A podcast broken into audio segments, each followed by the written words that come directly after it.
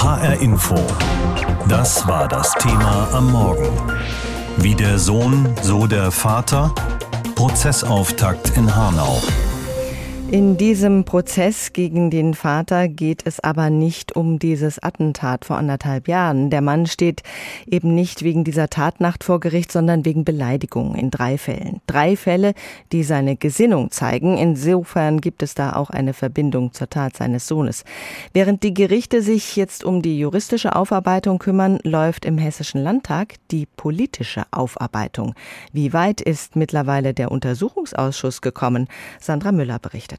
Es ist etwas mehr als zwei Monate her, seitdem der 15-köpfige Untersuchungsausschuss seine Arbeit aufgenommen hat. Und das heißt vor allem bisher Akten anfordern und Abläufe klären. Alles hinter verschlossenen Türen. Die erste öffentliche Sitzung findet am 3. Dezember statt. Erst dann kann sie so richtig losgehen, die Suche nach dem Warum. Wie kann es sein, dass der Notruf seit 20 Jahren nicht mal auf der Höhe der Zeit ist? Wie kann es sein, dass jemand dem Täter verfolgt, dreimal anruft oder viermal und ich ans Telefon gehen. Armin Kurtovic hat bei dem Attentat seinen Sohn Hamza verloren. Seitdem quält ihn die Frage nach dem Notruf. Denn möglicherweise hätten Menschenleben gerettet werden können, wenn der Notruf besser erreichbar gewesen wäre. Diese Frage zu klären gehört zum Auftrag des Untersuchungsausschusses. Es gibt aber noch weitere Fragen, zum Beispiel rund um den Täter. Was ist mit den Briefen des Täters, die er an die Generalbundesanwaltschaft geschickt hat, die er an die Staatsanwaltschaft in Hanau geschickt hat?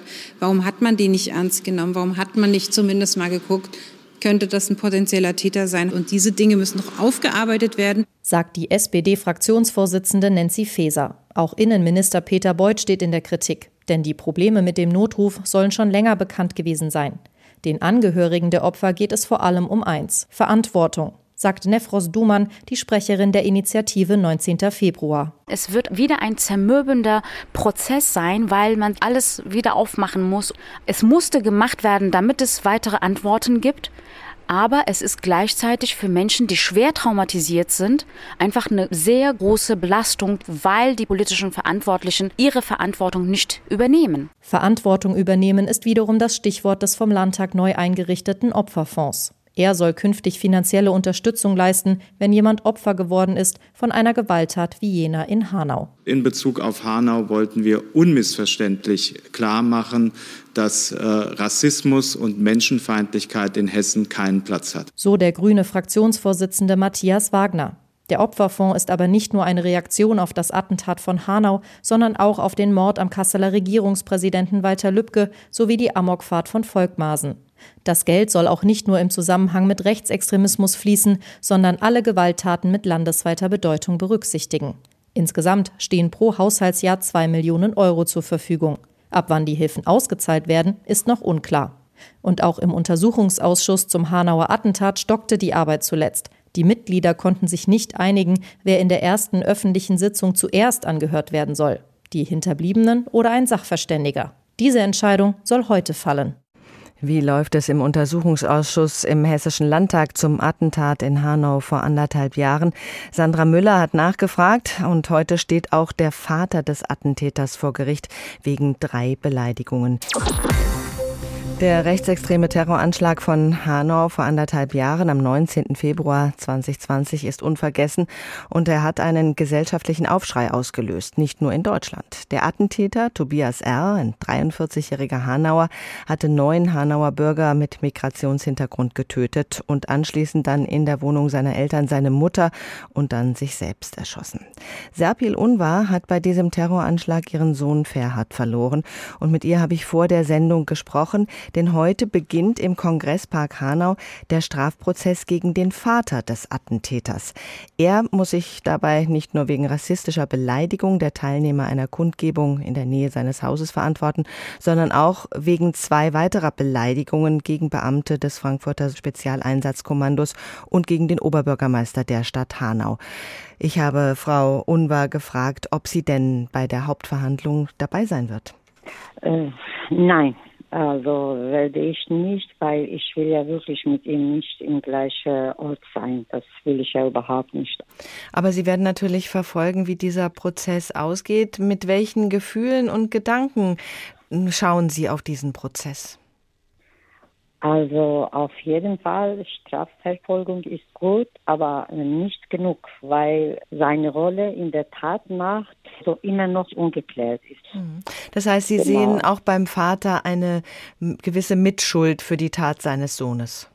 Auf jeden Fall, weil wir haben ja auch mehrmals Strafanzeige wegen Beihilfe zum mehrfachen Mord gestellt beim Generalbundesanwalt. Bei Verfahren äh, heute geht es nur um Beleidigung. Für uns ist die wichtigere Frage, wie viele Mitschuld der Vater trägt. Darauf werden wir heute keine Antwort natürlich bekommen. Dieser Anschlag genau. in Hanau hat ja nicht nur die deutsche Öffentlichkeit geschockt und aufgerüttelt, sondern auch die Politik und sie hat den Blick vor allem auf die hessische Polizei gelenkt. Im Landtag ist gerade ein Untersuchungsausschuss mit der politischen Aufarbeitung beschäftigt. Was versprechen Sie sich von der Arbeit dieses Ausschusses? Also wir werden das sehr enge begleiten. Äh, bis heute viele Fragen offen und es werden immer mehr Fragen. Beispiel Notausgang, Not, Notruf, Obduktion, Vater, Täterhaus.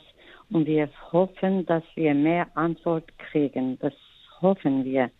Und wir bleiben ja auch natürlich dran. Die gesellschaftliche Anteilnahme war in der ersten Zeit nach der Tat groß. Wie nehmen Sie das jetzt wahr? Also in der Gesellschaft natürlich, es gab äh, viele Solidarität, aber mit der Zeit wird weniger, wenn wir nicht dranbleiben. Es wird vergessen und das bedeutet, es gibt keine Aufklärung und wenn keine Aufklärung gibt, es gibt ja keine Änderung und, und das bedeutet, sowas passiert immer noch weiter. Wir bleiben dran und wir müssen daran arbeiten, dass sowas nie wieder passiert. Aufklärung, wegen Aufklärung.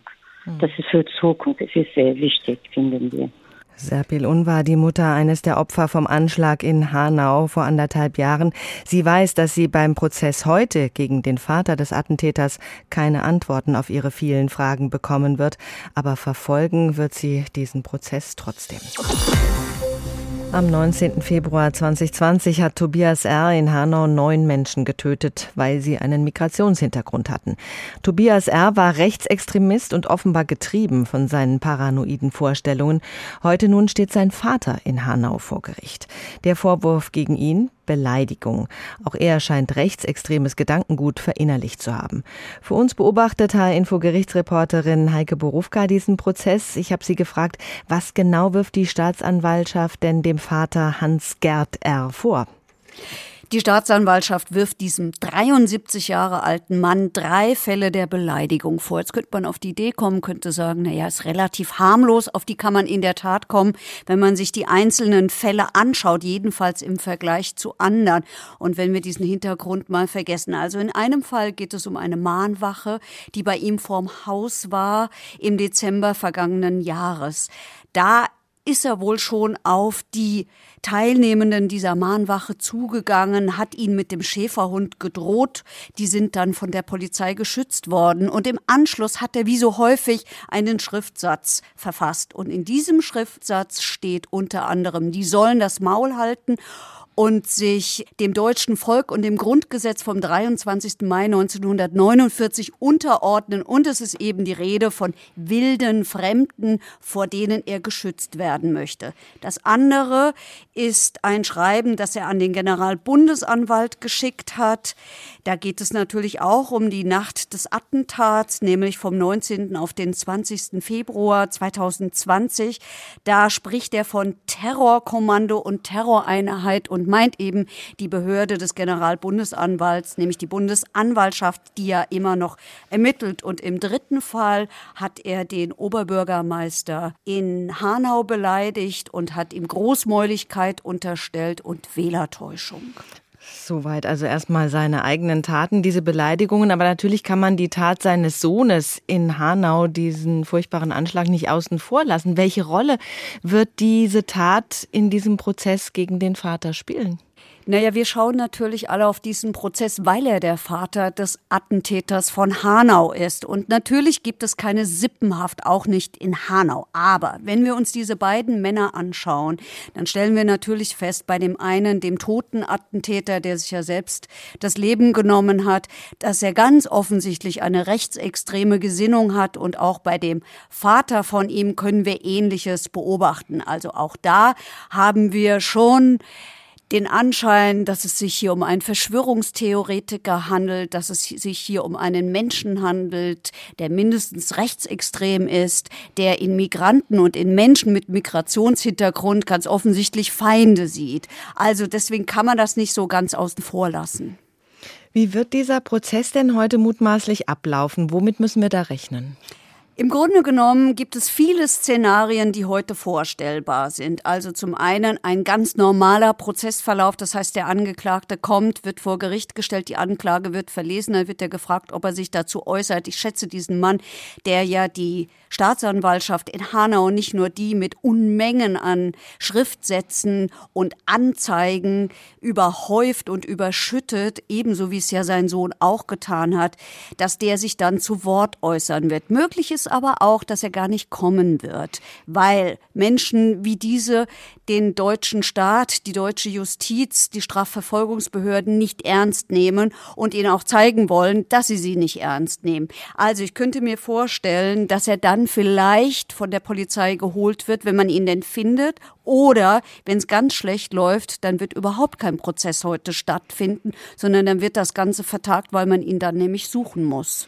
Sofern es irgendwann zu einem Prozess kommt, welche Strafe könnte dann auf diesen Mann, auf den Vater von Tobias R. zukommen? Die Strafe ist nicht besonders hoch. Die reicht von Geldstrafe bis zu einem Jahr Freiheitsstrafe. Wenn wir uns das mal anschauen, dann sind es ja Beleidigungsvorwürfe, bei denen man sehr wohl, wenn man es nüchtern betrachtet, und es tut die Justiz zum Glück, Glück ja auf die Idee kommen kann, dass das von der Meinungsfreiheit gedeckt ist, auch wenn uns das nicht gefällt und auch wenn wir das vor dem Hintergrund des Attentats seines Sohnes, das er ja für gut heißt, das dürfen wir nicht vergessen. Von daher spielt das natürlich eine Rolle.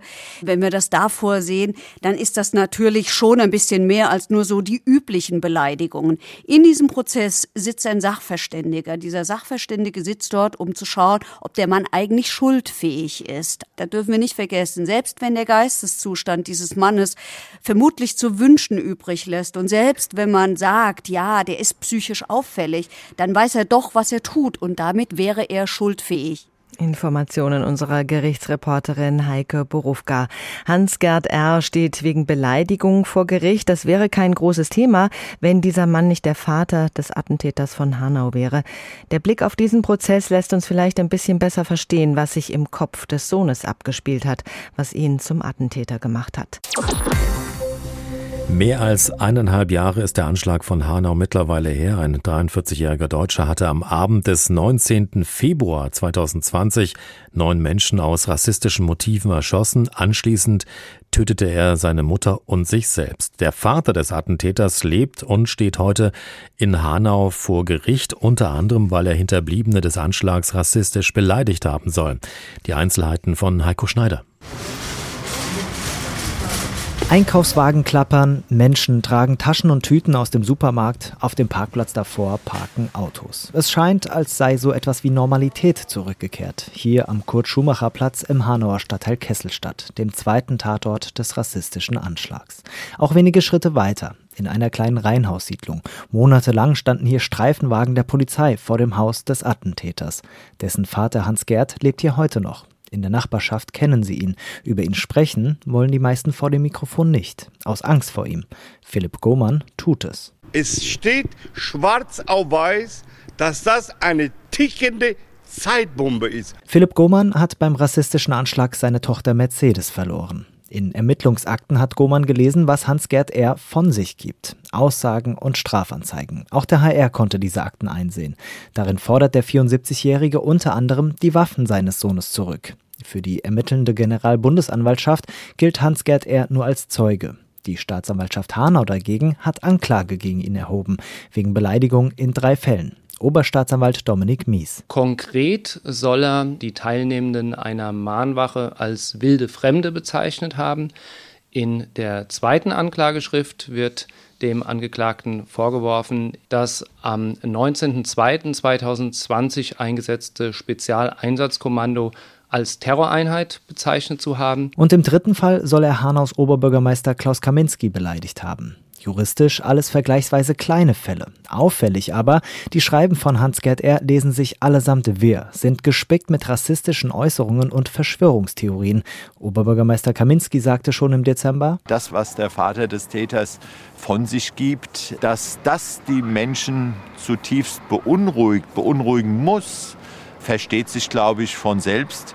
Ich bin selbst auch beunruhigt. Vor dem Hanauer Amtsgericht geht es heute um die drei Vorwürfe der Beleidigung. Zu wenig kritisieren viele Menschen in Hanau. Sie sehen in Hans-Gerd eher eine Gefahr, hoffen, dass auch die Generalbundesanwaltschaft Ermittlungen gegen ihn aufnimmt. Einige Nachbarinnen und Nachbarn sagen hinter vorgehaltener Hand, erst wenn diese Gefahr gebannt ist, erst dann könne hier wirklich so etwas wie Normalität zurückkehren.